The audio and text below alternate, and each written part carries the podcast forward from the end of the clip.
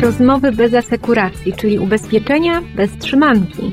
Zaprasza Aleksandra Wysocka. Jak inflacja wpływa na ubezpieczenia odpowiedzialności cywilnej?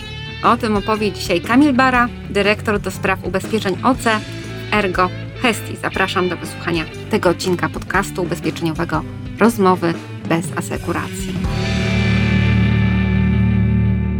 Witam osobiście w Sopocie, Centrum Wydarzeń i porozmawiamy dzisiaj o temacie, który boli cały kraj, mianowicie o inflacji, tylko że pod kątem naszym ubezpieczeniowym, gdzie to również dotyka i niekoniecznie się, jak rozumiem, przekłada na decyzje finansowe przedsiębiorców. Co najbardziej teraz drożeje? Jeśli chodzi o ubezpieczenia odpowiedzialności cywilnej, bo za to odpowiadam Bergochesti, to pierwsze efekty inflacji na rynku zostaną założone przez tych klientów, których OC działalności jest związane przede wszystkim z obsługą szkód frekwencyjnych, czyli takich, które się regularnie powtarzają u danego klienta, u danego typów klientów i wymagają szybkiej naprawy przedmiotu uszkodzonego. To dotyczy szkód, które generują branże takie jak budowlana, jak mieszkaniowa, jak zarządcy dróg, czyli tam, gdzie do czynienia mamy z uszkodzonym mieniem, które trzeba dzisiaj naprawić według cen, które jak wiemy w ostatnich miesiącach dość gwałtownie wzrosły na rynku zarówno materiałów, jak i usług. Także tam, gdzie mamy do czynienia z koniecznością naprawy uszkodzonego przez naszego ubezpieczonego mienia, no to rzeczywiście te koszty, które jeszcze rok, dwa lata temu na jakichś takich dość typowych dla kilku lat wstecz poziomach miały miejsce i były rozgrywane na poziomie cen, które się nie zmieniały tak gwałtownie. Teraz takie same szkody, które jeszcze dwa lata temu płaciliśmy, załóżmy w kwocie 1000, dzisiaj będą kosztowały 1300, 1400. Mhm. Mówimy o takich szkodach, nie chodzi o szkody spektakularne, jakieś duże, tylko takie właśnie typowe dla takich branż jak spółdzielnie, jak wspólnoty mieszkaniowe, czy branża budowlana i, i jakiegoś rodzaju drobne, ale często powtarzalne szkody. Zarządcy dróg, podobna sytuacja, tam mam do czynienia z uszkodzeniami pojazdów, tak, na drogach, gdzie też dzisiaj koszt naprawy pojedynczej felgi czy amortyzatora jest po prostu wyższy o dość konkretną kwotę. To już się przekłada na ceny ubezpieczeń do tego typu klientów. Oni także byli przyzwyczajeni do pewnego mechanizmu wyliczania swoich składek, który w zasadzie sprowadzał się do tego, że te szkody frekwencyjne plus koszty, które ponoszą ubezpieczyciele, miały odzwierciedlenie w składce, więc przewidywali w dość prosty sposób, jeśli te szkody były powtarzalne przez lata, ta częstość była powtarzalna, mogli łatwo przewidzieć, ile będzie ich wynosiła składka w kolejnym roku. Natomiast dzisiaj rzeczywiście spotykają się już z takimi niespodziankami negatywnymi dla siebie, że oto w cenie już widać te koszty, które wzrosły w ciągu ostatnich kilku miesięcy, no i są przewidywane, że dla tych szkód, które będą powstawały w najbliższym roku ubezpieczenia, no trzeba będzie, będzie większe wydatki na naprawę tych szkód. I to już widać. Także w OC działalności u tych klientów, którzy właśnie się zmagają z taką szkodowością frekwencyjną, to już jest widoczne. No to jest jakby taki kolejny kamyczek do trudności tych branż, które no problemów mają teraz dużo, ale może jakaś taka dobra nowina. Czy te wzrosty już się tak ustabilizowały, czy widzicie, że to rośnie jednak cały czas? Dobra nowina jest taka, że te wzrosty dla części z tych klientów nie są gwałtowne, bo jeśli ta wycena odbywała się w miarę rozsądnie, regularnie, rok do roku i rzeczywiście uwzględniała jednak podnoszenie różnych kosztów z roku na rok, z kwartału na kwartał, to te wzrosty stopniowo po kilka procent powinny mieć miejsce już w poprzednich latach. Dlatego dzisiaj, gdy już inflacja jest jakby takim głównym tematem dla mediów i dla ludzi, nie idziemy od razu we wzrosty, które wynoszą 15-20%, tylko zwykle potrzebujemy kilkuprocentowy wzrost, żeby wyrównać to, co nam ucieka z uwagi na inflację, jeśli chodzi o tą stronę wynikową, przychodową. Także to dobra wiadomość jest taka, że część z tych wzrostów kosztów już miała miejsce, więc klienci no, mieli szansę tak stopniowo się do nich przyzwyczaić i no, przygotować i zabudżetować odpowiednio. No biorąc pod uwagę takie otoczenie gospodarcze, no to mogą mieć takie złudzenie, że właściwie te ubezpieczenia prawie tanieją, bo wolniej drożeją. powinni mieć takie wrażenie, znaczy na tle innych dziedzin, że ubezpieczenia aż tak bardzo ich nie obciążają negatywnie jak ceny na przykład energii. To nie są w ogóle te wartości, te wzrosty. W związku z tym na pewno tutaj ubezpieczenia nie są tą dziedziną, która tak bardzo dotyka portfele klientów na ten moment, jeśli chodzi o wzrosty. No to mamy tutaj dobrą nowinę.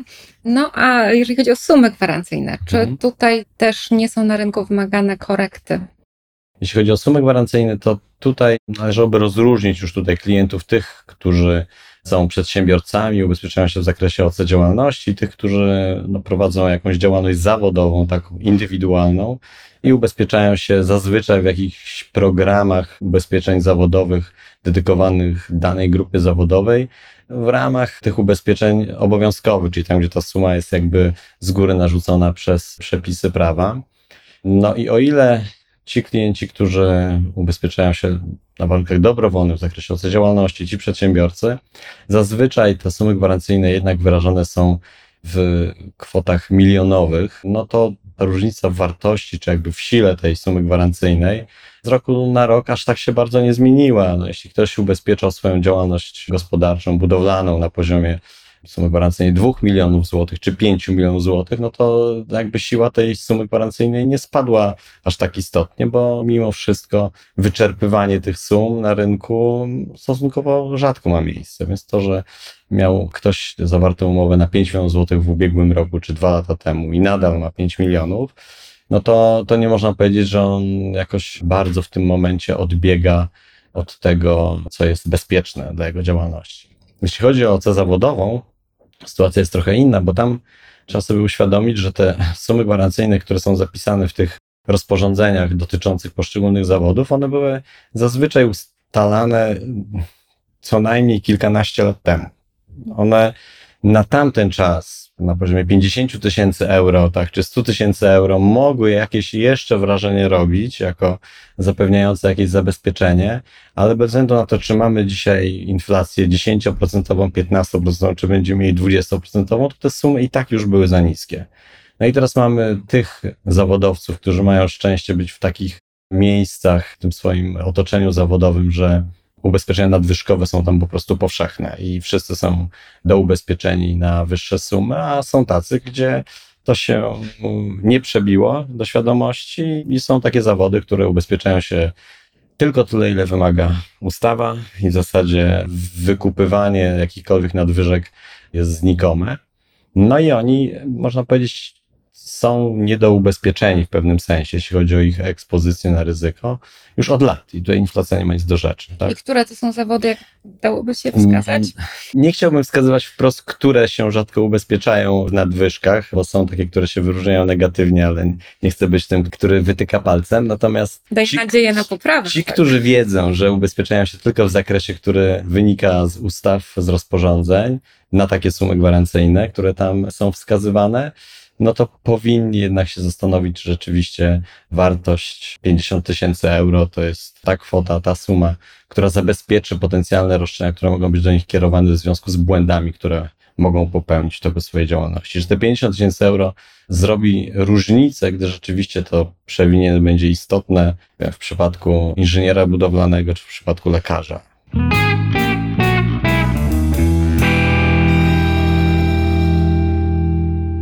Może jakiś konkret uda mi się od Was, takie jakieś rekordowe tutaj szkody rzędu, jaki to może być pułap finansowy? Czy w przypadku lekarza błędu To może, może spójrzmy na to z takiej praktycznej strony. No weźmy y, inżyniera budowlanego. Jeśli jego zadanie są udział w projekcie czy w wykonawstwie budynku mieszkalnego, jednorodzinnego, czyli nic spektakularnego, no to wartość takiego budynku końcowa, załóżmy, że będzie oscylowała w granicach 400 tysięcy złotych. Czy to jest dużo? Nie. No, wydaje mi się, że to jest taka zwyczajna wartość za jakiś dom jednorodzinny.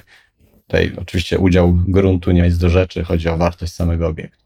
No jeśli popełni jakiś zasadniczy błąd na etapie fundamentowania, na etapie izolacji, projektowania tychże i będzie to skutkowało koniecznością jakiejś radykalnej przebudowy, czy też dojdzie do katastrofy budowlanej, no to jeśli on jest ubezpieczony na poziomie 50 tysięcy euro, a na co dzień można powiedzieć eksponuje się na te kilkaset tysięcy złotych, bo przy takich projektach bierze udział, no to już sam powinien sobie odpowiedzieć, że jeśli nawet raz w karierze zawodowej zdarzy mu się pomylić no przez te 20-30 lat jakiejś takiej intensywnej pracy, no to to będzie za mało. A mówimy o jednym błędzie. No pytanie, czy każdy jest w stanie powiedzieć, że przez 6 lat pracy popełni jeden błąd tylko?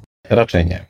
No i to tak łagodnie z tym domem, a jak ktoś wiadukt projektuje albo No, realizuje. dlatego- Znamy takie historie. I dlatego Osiedle jednorodzinne osiedle, tak. z dużo- garażem podziemnym, dajmy na to, tak. Dlatego chciałem tutaj pokazać taki przykład naprawdę, bym powiedział, powszechny. I to nie trzeba tutaj brać top 10 pracowni projektowych, które pracują przy najbardziej jakichś spektakularnych projektach infrastrukturalnych. Wystarczy wziąć naprawdę samodzielnie wykonującego swoje czynności inżyniera, gdzieś tam pracującego w, w okolicach swojego domu, miejsca zamieszkania, projektującego budynki swoich sąsiadów w pewnym sensie. I on w zasadzie, ubezpieczając się tylko w zakresie tym obowiązkowym na 50 tysięcy euro, jest już chroniony no, na ogół nie na wartość jednego obiektu, który zdarza mu się projektować czy brać udział przy nadzorze wykonywania tego obiektu. No to tu przechodzimy już troszkę do pośredników, którzy no, być może mają taką moc, żeby pokazać te przykłady, dać do myślenia. I jak to wygląda z brokerami, bo no, oglądając Waszą obecność na kongresie brokerów, to o konieczności rozmowy i o sumach ubezpieczenia, o odpowiedzialności, o sumach gwarancyjnych, no to to się pojawia w Waszej komunikacji dość regularnie. A co na to brokerzy, czy oni to dobrze rozumieją? Brokerzy dobrze to rozumieją i jakby wyczuwają tą potrzebę dotarcia do klienta z komunikatem, natomiast to, czego od nas, od nas oczekują i to widzimy i to będziemy się w najbliższych miesiącach starali jakby tutaj ich zainteresowanie zaspokoić, to to, żeby wskazać im, jak właściwie budować sumę gwarancyjną. Tu bardziej mówimy o OC działalności znów, bo OC zawodowa zazwyczaj się rządzi takimi prawami, że mamy do czynienia z jakimiś programami, które są budowane na całą grupę zawodową. Tutaj trudno, aby broker docierał do poszczególnego klienta. Natomiast już w tych ryzykach właśnie przedsiębiorców w OC działalności, tutaj dialog, który prowadzimy z brokerami, chcemy prowadzić, dotyczy tego, jak zbudować sumę gwarancyjną, y, która będzie adekwatna dla danego klienta, jak to wygląda w branży. Tutaj trochę się podzielimy swoimi doświadczeniami z tego, jak wygląda nasz portfel, jednak dość duży, co klienci przy udziale zresztą brokerów wybierają, czyli jakieś średnie będziemy musieli pokazać, żeby zobaczyli, jakie sumy gwarancyjne obowiązują. I z tym będziemy w najbliższych miesiącach tutaj taki komunikat będziemy przesyłać przy okazji spotkań, które będą gdzieś tam lokalnie się odbywały. Także ta rozmowa jest, natomiast zauważamy, że tutaj brokerzy oczekują od nas takiego podejścia wskazującego, w jaki sposób modelować tą sumę gwarancyjną. Tak to jest inne zagadnienie niż w ubezpieczeniach mienia, gdzie jednak tam się skoncentrujemy na wartości majątku i tam mierzymy tą wartość dość konkretnie, jeśli mamy dobrze dostarczone dane. Suma gwarancyjna w OC jest, jest na swój sposób abstrakcyjna, tak?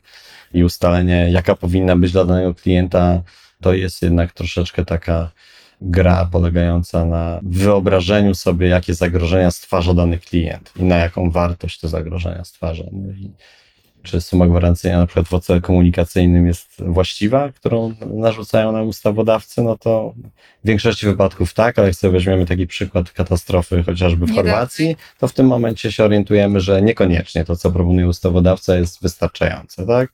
No pytanie, czy rynek tutaj się godzi na to, żeby standardowo płacić za większe sumy gwarancyjne, które może byłyby narzucone. No to tak samo w OC dobrowolnym, w OC przedsiębiorców też jest zawsze pytanie, czy nie przesadzamy z komunikowaniem tych skrajnych czarnych scenariuszy i proponowaniem wysokich sum gwarancyjnych, bo to jest dostępne, pojemności na rynku są. Natomiast trzeba klientom wskazać, dlaczego w ich przypadku suma gwarancyjna rzędu, nie wiem, milion złotych po prostu jest niską kwotą, choć milion brzmi dobrze. No milion zawsze brzmi dobrze, ale dwa miliony nie brzmią gorzej. A, a 10 milionów brzmi być może jeszcze lepiej, no chyba, że to jest to, co przedsiębiorca będzie musiał z własnej kieszeni zapłacić, bo ta suma była za niska, tak? No właśnie. to już Tego to- chcielibyśmy uniknąć. 10 My też. milionów, Tak. E, No dobrze, i tutaj pomagają konkretne szkody, bo tą abstrakcję odpowiedzialności cywilnej na takie konkretne kazusy zamienia. Tak. I może jeszcze coś mamy już tego jednego inżyniera, ten domek teściowej tam naprawiał źle. No ale być może też takie takie szkody, które wie pan, że brokerów interesują. Ja pamiętam te, które prezentowaliście na kongresie i one były rzeczywiście pokazujące Mhm. bardzo konkretnie, co się może wydarzyć, bardziej majątkowo. Tak. A jeżeli chodzi o tę odpowiedzialność, to co tu jeszcze moglibyśmy naszym czytelnikom, brokerom głównie pokazać, żeby oni to mogli nieść dalej do swoich klientów? Wskazywanie konkretnych przykładów, oczywiście z tym zazwyczaj staramy się wychodzić podczas spotkań, które gdzieś tam prowadzimy lokalnie. Ja bym jednak się skupił na czymś bardziej uniwersalnym i przekazywał taki komunikat, że jeśli rozmawia ktoś z właścicielem firmy, z prezesem, to czy jest w stanie mu zadać pytanie, albo powinien mu zadać pytanie o to, czy rzeczywiście jest pewien, jak zachowują się jego pracownicy, ta setka ludzi, która gdzieś tam pracuje teraz w Polsce, na budowie, w usłudze, podczas jak wykonywa jakieś usługi, czy rzeczywiście ci ludzie pracują w takim standardzie, w jakim ich właściciel chciałby to widzieć? Czy rzeczywiście dbają o to bezpieczeństwo, czy zachowują środki bezpieczeństwa, czy używają tych narzędzi, których należy? Czy rzeczywiście właściciel jest za każdym razem i przy każdej pracy, którą wykonują jego ludzie, zapewnić samego siebie, że tak to wygląda? Czy nie idą na skróty, czy nie, nie robią sobie uproszczeń, które właśnie generują większe ryzyko, ale z uwagi na rutynę i na przeświadczenie, że ja to nigdy nic złego nie zrobiłem, nigdy szkody nie miałem, nigdy wypadku nie miałem, robią jednak rzeczy niezgodne z procedurami. Bo my ze szkód to widzimy. Szkody duże, te wielomilionowe, one zazwyczaj pochodziły z sytuacji, w których dany pracownik w świetnym przedsiębiorstwie co do zasady podejmował decyzje skrajnie nieodpowiedzialne, chociaż sam w sobie ten pracownik był opisywany jako rzetelny, doświadczony. Niemniej jednak na którymś etapie podejmował decyzję w rodzaju przetnę dany element urządzeniem, które generuje iskry, chociaż jest opisane, że nie powinno tak być. No i wywołuje pożar na wiele milionów złotych. To są przykłady z, z naszego portfela, gdzie właśnie pracownik podczas zlecenia, które wykonywał z dala od siedziby swojej firmy, doprowadził do pożaru, który zniszczył zakład spożywczy na kwotę około 14 milionów złotych. Podjął czynności w czasie, gdy nikt nie pracował inny. On postanowił, że nadgoni pracę, więc bez żadnego nadzoru wykonywał czynności niezgodnie z instrukcją, bo uważał, że tak będzie szybciej. Pożar został zauważony po kilku godzinach, dlatego że tlił się dość długo, ale jak już wybuchł, to doprowadził do właśnie takich strat. No i z perspektywy naszej, jak się obejrzy tego klienta i tą sytuację, to mieliśmy do czynienia z przedsiębiorcą bardzo doświadczonym, rzetelnym, znanym w swoim środowisku. Pracownik także się mógł pochwalić taką kartą swojej kariery zawodowej. No niemniej jednak tutaj gdzieś właśnie rutyna, przyspieszenie, może oddalenie właśnie od tych przełożonych bezpośrednich spowodowało, że mieliśmy właśnie taką szkodę i klient, i my wspólnie. Także staram się kierować jakby na takie uniwersalne przykłady, żeby niekoniecznie pokazywać jakieś spektakularne wydarzenia, bo one też nie zawsze działają, bo to przeświadczenie o tym, że ja jestem inny i mnie to nie dotyczy, to jest powszechnie nie tylko na rynku przedsiębiorców, to też w życiu prywatnym to mamy, że też nam się wydaje, że jakby te przykre rzeczy nas omijają.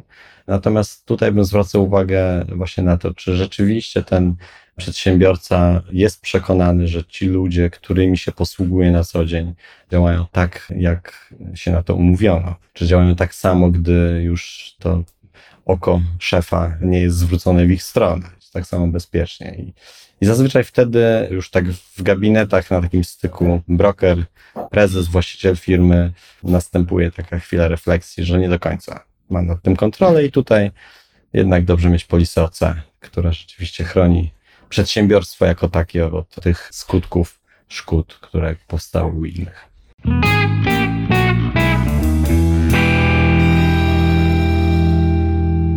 No bo potem dochodzi drugie pytanie, czy ma Pan gotowość w razie czego, żeby takie i takie pieniądze z dnia na dzień wyłożyć? Zdecydowanie. I to jest właśnie takie uzupełniające pytanie. Właśnie, czy się umawiamy na to, że dobrze, będzie miał pan tanią polisę OC na 500 tysięcy złotych, ale proszę się zastanowić, czy jak się zdarzy zdarzenie warte 500 tysięcy złotych, czy pańskie przedsiębiorstwo tego nie udźwignie ostatecznie, czy może jednak tak? W związku z tym te 500 tysięcy w zasadzie niewiele wnosi, nie robi różnicy. No jest takim troszeczkę kwitem, który mówi, że mam polisę OC, ale w sumie na jakie sytuacje? No, czy 500 tysięcy, się zdarzy raz na 10 lat, jest nie do dźwignięcia dla przedsiębiorstwa, które ma, nie wiem, 100 milionów przychodu, czy nawet 50, tak?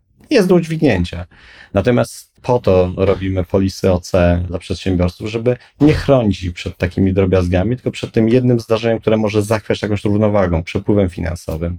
I na to budujemy programy, gdzie te limity będą wielomilionowe i rzeczywiście wtedy przedsiębiorca może powiedzieć, no tak, będziemy mieć skrajną sytuację, to ja mam polisę i na te skrajne się umawiam, a nie na te drobiazgi, bo z drobiazgami sobie poradzę.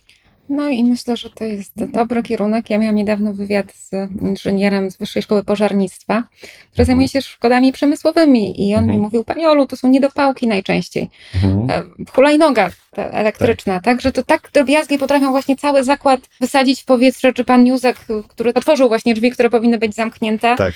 czy odwrotnie, gdzie całe życie robił inaczej, ale coś tam się zadziało i że takie zbiegi okoliczności to są potem miliony i zakłady, które się nie podnoszą. I statystyka jest tu brutalna, że w ciągu roku często takiej dużej szkody, no, duża część firm nie jest w stanie, znaczy takich średnich może, Tak. że te największe to dadzą radę, ale te średnie, które przecież no, naszą gospodarkę budują, no to one mogą już tego nie udźwignąć bez dobrej polisy. Takie jest nasze przeświadczenie, tylko zawsze wychodzimy na tych, którzy straszą, a nie o to nam chodzi do końca. Chcemy uświadamiać, a nie straszyć. Ale my chcemy po prostu przynosić pieniądze wtedy, kiedy przedsiębiorca wszyscy od niego tych pieniędzy chcą. Jest bardzo niekomfortowe dla nas, gdy jest polisa, a ta polisa z- w oce działalności okazuje się zabezpieczać, nie wiem, 10% strat, dlatego że suma gwarancyjna została wybrana właśnie w takiej metodzie, a coś potrzebujemy, żeby był dokument, że coś zrobiliśmy, ale to coś jest wtedy za mało. No i mamy, płacimy, wypłacamy sumę gwarancyjną, a ona zapewniła ochronę na nie wiem, 20% szkody i wtedy nikt nie jest zadowolony na końcu. Nie? To jest najgorsza sytuacja, bo z jednej strony my rzeczywiście wypłacamy kwotę jakąś znaczną, ale z perspektywy szkody, która miała miejsce, nie zaspokojona potrzeb i wszyscy zostają z problemem i pomimo poniesionych kosztów niesmak pozostaje. No a czasem bankructwo, tak? To jest już rzeczywiście skrajność, która... Ale przerwa w działalności w najlepszym Przerwa w razie. działalności zdecydowanie tak. No i tym byśmy optymistycznym akcentem tutaj do tej świadomości, jak ją zwiększać. Trochę już była o tym mowa, żeby Mhm. pokazywać e, konsekwencje, pokazywać konsekwencje takich pseudo-oszczędności trochę Mhm. i ryzyka. No ale co jeszcze z Waszego doświadczenia tutaj brokerzy mogą zrobić albo powinni wiedzieć, żeby ta sytuacja była coraz lepsza? My na pewno zachęcamy do tego, żeby ten taki abstrakcyjny byt, jakim jest y, właśnie odpowiedzialność cywilna, troszeczkę tak przenieść na takie konkrety, które dla nieprawników będą jednak bardziej dostępne, przystępne i staramy się komunikować w ten sposób i zachęcamy też pośredników do tego, żeby docierali do klientów z takim przekazem rozejrzyj się wokół siebie. Wokół ciebie są majątki innych, twoich sąsiadów, twoich kooperantów, twoich klientów. Zastanów się, ile one są warte. I teraz, czy ty, się zbliżasz ze swoją usługą, ze swoim produktem do tego mienia, do tego majątku, czy jeśli twój pracownik właśnie, ten, nad którym nie masz zawsze nadzoru, popełni błąd i doprowadzi do pożaru, z tak błahej przyczyny, jak rzucony niedopałek, czy użycie narzędzia, które wywoła ten pożar, chociaż umówiliśmy się, że miało go nie być. Czy Twoja suma gwarancyjna zabezpieczy to, co jest wokół ciebie, to, co jest właśnie to, z czym się stykasz? Czy ten majątek, na którym pracujesz, jest wart 100 tysięcy złotych zaledwie? W związku z tym uważasz, że na więcej szkody nie wyrządzisz? Czy może jednak jest to 5 milionów? I wtedy rzeczywiście, jeśli dojdziemy do takiej sytuacji skrajnej, no to trzeba będzie z takimi wartościami się zmierzyć. Rozejrzeć się wokół siebie. To jest pierwsze zajęcie dla takiego szefa czemu ja zagrażam. To jest perspektywa OC, bo perspektywa oczywiście ubezpieczeń ogniowych mienia jest inna. Patrzymy na swoje. A tutaj chodzi o to, żeby spojrzeć na cudze, z którym ja jako przedsiębiorca się stykam. I ono jest warte. To dotyczy mienia, ale teraz to samo ćwiczenie trzeba odbyć, jeśli chodzi o osoby. No właśnie, z jakimi osobami się stykam? Czy na ile zagrożeni są w toku wykonywanych prac moi pracownicy na wypadek, na ciężki wypadek, śmiertelny wypadek? Może nie są zagrożeniem, może prace są tak na tyle bezpieczne, że tego typu zagrożenie jest niskie, ale może otoczenie jest zagrożone. No i teraz pytanie, czym? Czy produktem, który produkuje, jest to produkt jakiś spożywczy, masowo sprzedawany, który może doprowadzić do jakiegoś tam zatrucia, jeśli wyjdzie z fabryki skażony, czy też wykonuje jakieś usługi w pobliżu innych ludzi z użyciem ciężkiego sprzętu, który mimo wszystko jakieś niebezpieczeństwo na otoczenie sprawia sprowadza, także osób, nie wiem, przechodniów, tak, czy osób, które gdzieś tam w danym obiekcie, w danym momencie pracują. To też trzeba się zastanowić, kogo narażam wokół siebie. No więc nie to, że namawiamy do paranoi, Nie. tylko do po prostu uważnego patrzenia Tak, do, na to, co może się do, wydarzyć. zrobienia, do zrobienia sobie po prostu takiego małego ćwiczenia. Kogo narażam swoją działalnością i teraz załóżmy, że raz na 20 lat rzeczywiście to się wydarzy. I pytanie, czy będę gotowy, bo nie wiem, czy to będzie w tym roku, czy za 20 lat, ale pytanie, czy będę na to gotowy. Może ktoś sobie odpowie, że jestem gotowy, nie potrzebuję polisy. Ale byle podjąć taką decyzję świadomie, tak? Tak. A nie na zasadzie po... hazardu, bo Zdecydowanie. w biznesie to zdecydowanie. jest niebezpieczna strategia.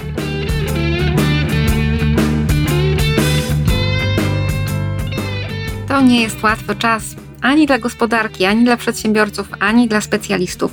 Jednak nie jest to czas na oszczędzanie na ubezpieczeniach.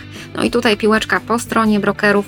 Moi drodzy, to nie jest łatwe, ale rozmawiajcie, rozmawiajcie, rozmawiajcie, pokazujcie, mówcie o szkodach.